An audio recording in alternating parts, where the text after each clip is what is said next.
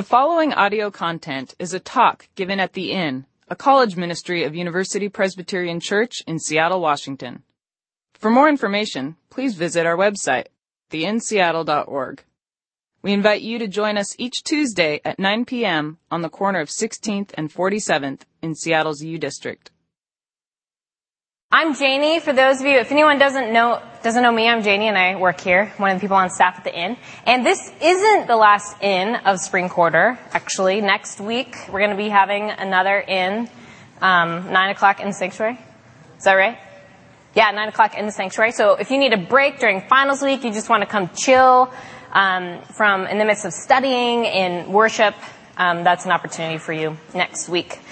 If you've been at the inn the past few weeks, you know that we have been going through a series about relationships. Not how to date biblically, but more an exploration of what is involved in relationships that honor God and honor other people. We heard from Ryan and, Ryan and his wife Julie about their dating relationship and the commitment they made to each other in marriage. And we heard from Amber about how important friendships are to shape who we are. And then last week, um, Voy talked about his experience in dating relationships and how much contentment, he discovered contentment is a choice that you make in difficulty in relationship and you come to a resolution in joy. And speaking of Voy, um, he talked about his girlfriend Rachel last week at the inn and what he learned um, through his relationship with Rachel, and that is now his fiance. Yeah.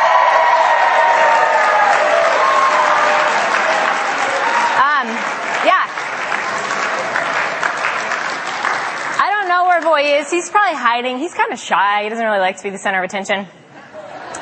But, so they got engaged, and here's a couple of pictures from their engagement. Um, and I know whenever, whenever it seems like women see engagement photos, they're like, oh.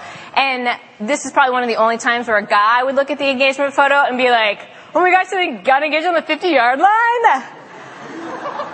That's awesome. So great news for Voy. You can talk to him about it after the end if you want to know a little bit more of the story, but it's very exciting. Um, dating turns into engagement. That's how it works. Um, so it's dating is interesting in our day and age in 2011. It seems like internet dating is the way people meet each other. One in five relationships apparently starts on Match.com, and the other four probably start on eHarmony or something. I've done the internet dating thing. Um, I could tell you many, many horror stories of dating experiences. Not all bad. I actually know several people who met their spouses through internet dating, Match.com and, eHarmony and other things. But meeting people is really, really difficult. And you have to kind of figure out different ways to start relationships and start dating. Um, it's interesting, back in the 80s, when they didn't have the internet, they had to use other means in order to have dating services. And um, one of my favorite TV shows when I was a kid was Love Connection. Have you, any you guys ever seen Love Connection? No? Oh my gosh, crickets. Oh, Christopher Luck, he's seen it. Um, every day after school, I would watch Brady Bunch and Love Connection. And so it was essentially kind of a video dating service. They would um, talk to you know, the camera and then make a video of it and people would watch it and see whether or not they wanted to date that person. And so I actually have, uh, uh, like a montage of a video, actual 80s video dating service that I want to show you guys. Um, that is really kind of interesting way that people used to date each other, so, or meet each other. Are you looking for me? I'm looking for someone. Okay, early to bed, early to rise makes a woman healthy, wealthy, and wise. That's why you're wiser than me. It's Stephen. Hi, I'm Maurice. I'm an executive by day and a wild man by night. Hi, my name's Monroe. Uh, you've probably already noticed that I have incredibly blue eyes. Hi, my name is Phil. Uh, most of my friends call me Big Phil. Okay. Um, I like to talk to people uh, deep into the night. I play guitar. I'm Aton. Hi, I'm Fred. Hi, my name's Mike, and if you're sitting there watching this tape smoking your cigarette, well, hit the fast forward button because I don't smoke and I don't like people who do smoke. So that's a little snippet for you. And you know, I kind of feel bad. I was like, should I show that? Um, are we going to be laughing at people? But all of those guys were actually on the Ellen show, and they were kind of talking about that and laughing at themselves. And they're all still single, actually. Um, they were all on the Ellen show kind of laughing at themselves as well. So we're kind of just laughing with them. But what struck me about that is the prevalence of mustaches. Like, people only have like, you know, ironic must, hipster mustaches, but like, I lived through the 80s and I do not remember. Maybe it was just, I was in the wrong circles, so I didn't see them. But, so that is how people used to meet to, in order to start dating. Um, and this week, I get to share with you from my own life the journey I've been on to discover kind of contentment and commitment, as we've been talking about in relationships.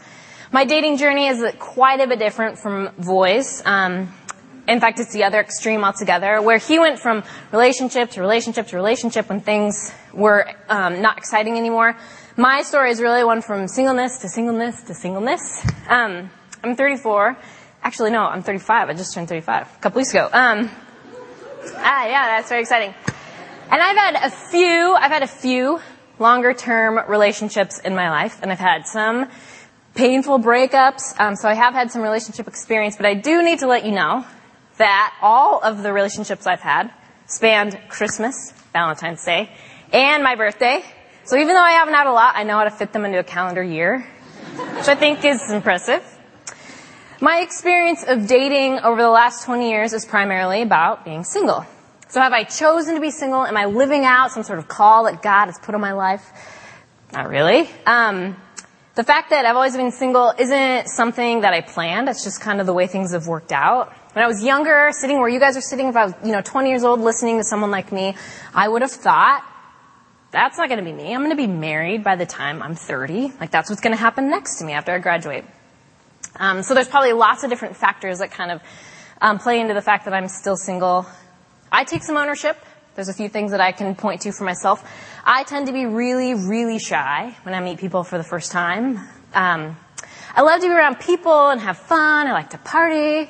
Wooka, wooka, wooka. But I also don't mind being alone at all. I, I don't mind being alone, and so I'm, I'm never one to be out trolling for my next BF. I'm a terrible flirt.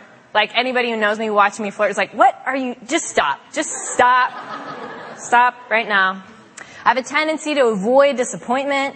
Um, it's kept me away from relationships. And then, of course, there's the death stare. Um, I've had multiple people on different occasions in my life tell me um, throughout my life, you know, I was going to come talk to you, but then you gave me the death stare, and I was like, oh, and I'm always like, that's my face. That's just my normal face. Like, if you want me to give you a death stare, I'll give you a death stare. While I never want my identity to be defined by my relationship status or lack of relationship, in the midst of this journey of singleness I've been on, I've been trying to find fulfillment, contentment um, in my relationship with Jesus. Not by another person completing me. And um, I've discovered the importance of being content no matter what my marital status looks like. Wholeness is something that God desires for all of us. And wholeness is not something that we find in another person but that's something that I think we have a hard time um, experiencing and, and knowing in our lives. So as we begin to take a look at that tonight, I want to stop a minute and just pray. God, we thank you that you are our God. We thank you that our completion, our contentment, our wholeness can be found in you. God, I pray that we would be able to learn and know what that means in our lives. I pray that you will be present with us now, that you would um, make the words of my mouth and the meditation of all our hearts that they will be acceptable to you. In your holy name, amen. Okay, so we get a lot of different, different messages about being single.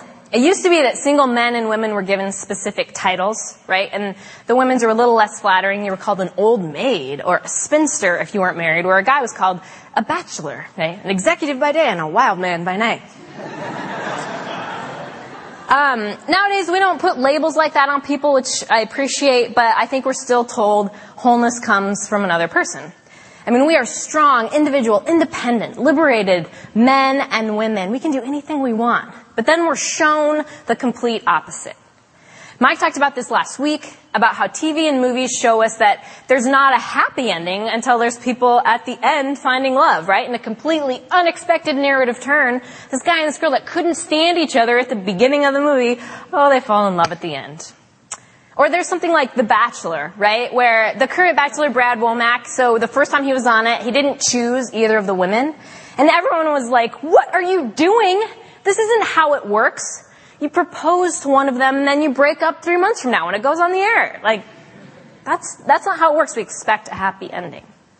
So it seems like after feminism and postmodernism and every other available ism, our culture it still tells us we have two options for the end of our life. Finding the love of our life, getting married, living happily ever after, and death. I know you're probably thinking, ah, Janie is just angry because she's old and she's never going to get married and she's on a fast track to Bittertown and Aloneville and Crazy Cat Lady Junction. but don't get me wrong. I want my entertainment to be entertaining. Happy endings are much more happy. They're more exciting to watch than something like she lived happily ever after with a supportive community of family friends, an extremely satisfying job, and a healthy Rhodesian Ridgeback named Ray Ray. I don't have a dog, but if I did, it would be a Rhodesian Ridgeback named Ray Ray. Um, I like alliteration. But I can't compare, I can't compare my own life. We can't compare our own lives and our experiences to entertainment. That is not reality. In fact, if, if someone says to you, you complete me, like Tom Cruise says at the, at the end of Jerry Maguire, run as fast as you can the other way because that is a fast track to codependency. That does not a healthy relationship make when someone else completes you. Even though we get these messages of empowerment, there's still a lot of things in our culture that are telling us we are not complete until we find our completeness in another person. We can't be whole without romance. Now the church and Christianity is kind of all over the map as far as this goes and what scripture says about it. I was researching different things, what a, what different um, approaches to kind of singleness and marriage, and um, there are some people who think that in order to honor God, you have to get married. You have, if you're single, you need to get coupled up already. One of these books I was looking at is called Getting Serious About Getting Married, Rethinking the Gift of Singleness. And in it, Debbie Maken writes, the belief that remaining single is legitimate and godly is a work of the devil. Read that again. Satan dishonors marriage by fooling us into believing that singleness is okay. Men and women who are not connected to marriage are like the mutilated members of a mangled body. So I got that going for me, which is nice. I, that's pretty extreme, but there are a lot of Christians and a lot of churches that think until you get married, you can't honor God.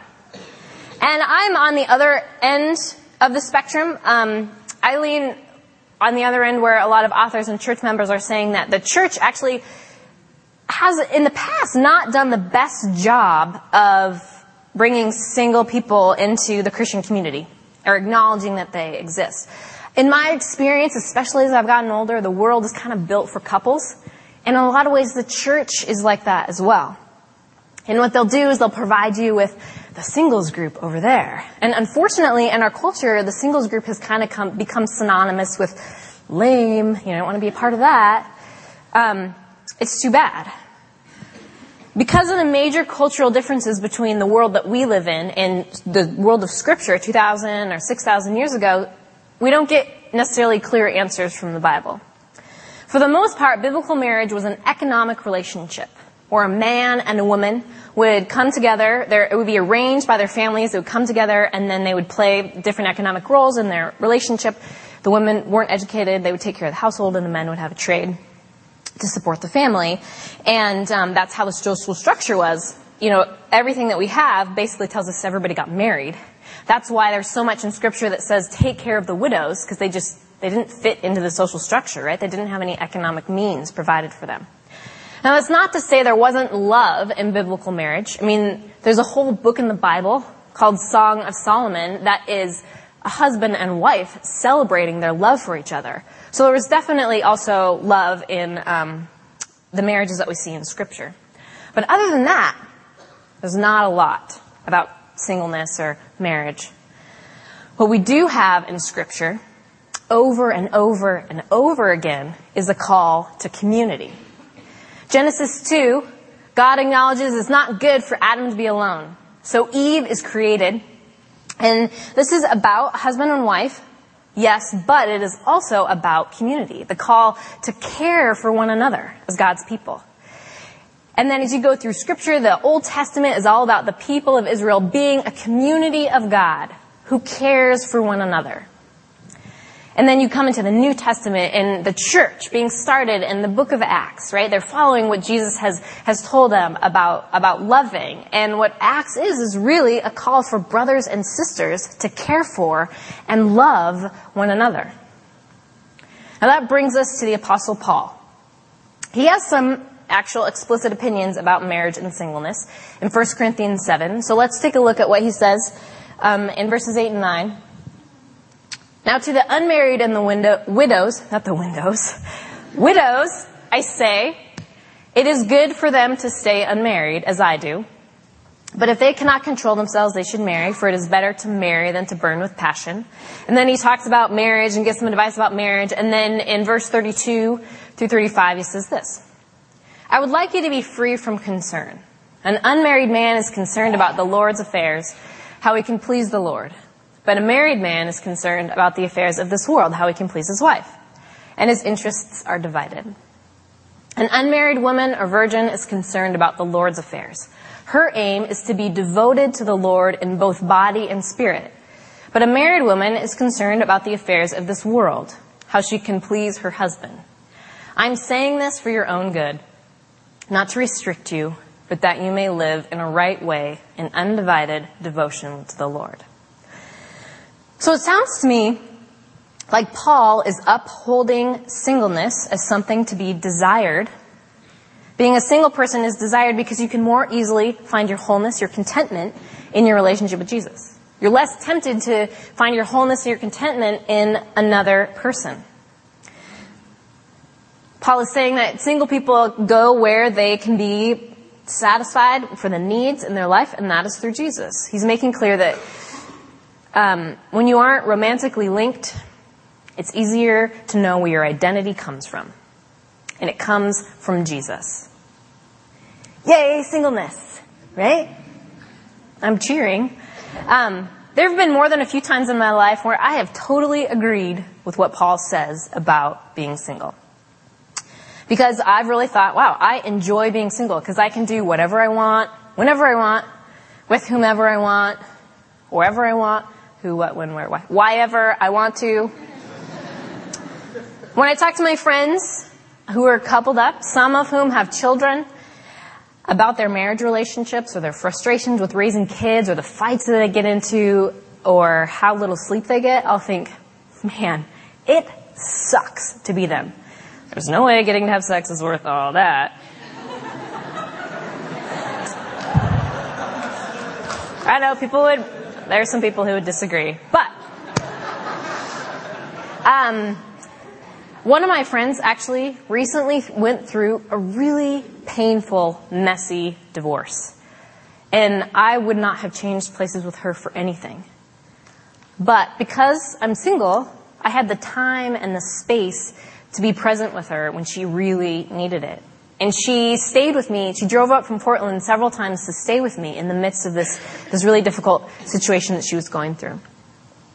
God has created all of us with gifts and talents to be used for the kingdom of God. To be used beyond just trying to find this person to complete who we are. And as a single person, I have been able to do some awesome stuff. In my 20s, I lived in Tennessee, in California, in Jersey. Beating up the beat. Um, I know I'm super hip because I'm single. I got a master's degree. I lived in Africa. I got to travel and meet amazing people. I figured out what I'm passionate about and what I love. And I have um, invested in these great communities and I've been able to develop these lifelong friendships. And I have become a kick butt aunt to my nieces and nephews. My life is full and really awesome. But I also know if I stood up here and told you how great it is to be a swinging single, you wouldn't totally believe me. There are also elements of singleness that have been really difficult. If I'm honest, I see the biggest failure in my life is the fact that I'm still single. There are times when I would love to be the most important person in the world to someone else. I want to be adored. I want to be celebrated. And I don't have that. And it's a struggle to get through dark times when I'm confused about myself and God. And the loneliness is overwhelming. And sometimes always being the single person, always being the third wheel can really, really suck. At this point in my life, every single one of my friends anywhere near close to my age is engaged or um, married. And I've had great opportunities to celebrate with them just this joy of, of their marriage and their relationship and having have them having kids. And the weddings I've been in now is in the upper double digits. But there was one day last year, and two of my friends that I've had my whole life growing up, they both called me on the same day. Right, two of my sisters in singleness, they both called me same day to tell me they had just gotten engaged. And I was thrilled for them. And then the, the mail came that day. And in the mail, I also got a wedding invitation from another friend and a birth announcement from another friend who had just had a baby. And I was kind of like, okay, first of all, um, am I being punked by Match.com? Like, I get it. I'll go sign up. But also, thanks for the reminder. I'm alone. And while I haven't had a lot of relationships, I've had a lot of almost relationships. You know what I mean? Like you're hanging out with a guy or a girl and you're getting to know them um, really well, and you're moving into kind of what would be like a relationshipy place, and you're about to have that DTR. You know that's what's coming next, and then it's over. It's done. And no matter how secure I am in those moments, I think, what's wrong with me? Am I not good enough? Am I not smart enough? Am I not funny enough? Am I not pretty enough? I'm obviously not enough. And it's then that I go to the last place I can go to remember that there's only one thing in my life that is enough, and that is Jesus.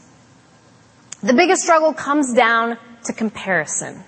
The reason we ask questions about whether there's something wrong with us is because we look at other people's relationships or what we think other people have in their relationships, and we think that it will bring us everything we need. If I just had that, I would be complete. I would know what wholeness is like in my life. But what God wants for us, the promises God has for us, do not include comparing ourselves to other people, coveting what their experiences are. God's promises don't include obsessing so much about what is wrong with us that we are blind to the transformation that God is doing in our lives. God's promises include completion and contentment in Him alone. No matter who you are, no matter if you're single or you're dating or you're married, whether you're a man or you're a woman, God's desire is that each of us would know wholeness in Him alone. That is what God wants for us. I think if we're to accept and live as people who find wholeness in God, in our life, there are two important things. Two important things that we need to hold on to. And I think these are applicable to anybody, no matter what your romantic status is. Finding wholeness in God applies to everyone. So the first one is this function over form. Function over form. The form our community takes, the form that our love takes, isn't nearly as important as the function it serves in our lives. When it comes to relationships, a verse that people quote often is Psalm 37, 4. When it comes to finding a husband or a wife, Psalm 37, 3 and 4. Trust in the Lord and do good, dwell in the land and enjoy safe pasture. Take delight in the Lord and he will give you the desires of your heart. And this is about Israel finding um, comfort in the midst of wickedness and chaos all around them. And this is used a lot and people are saying, the desire of my heart is to be married. But what happens is we flip this psalm around and we delight ourselves in the Lord after he gives us the desires of our heart. For example, it's definitely a desire of my heart to be married. I've been praying for my husband since I was 14. And I have a picture in my head of the form it's going to take. It's going to be a man. Um, picture in my head. I have a picture in my head of what that relationship is going to look like. How I'm going to have that filled in my life.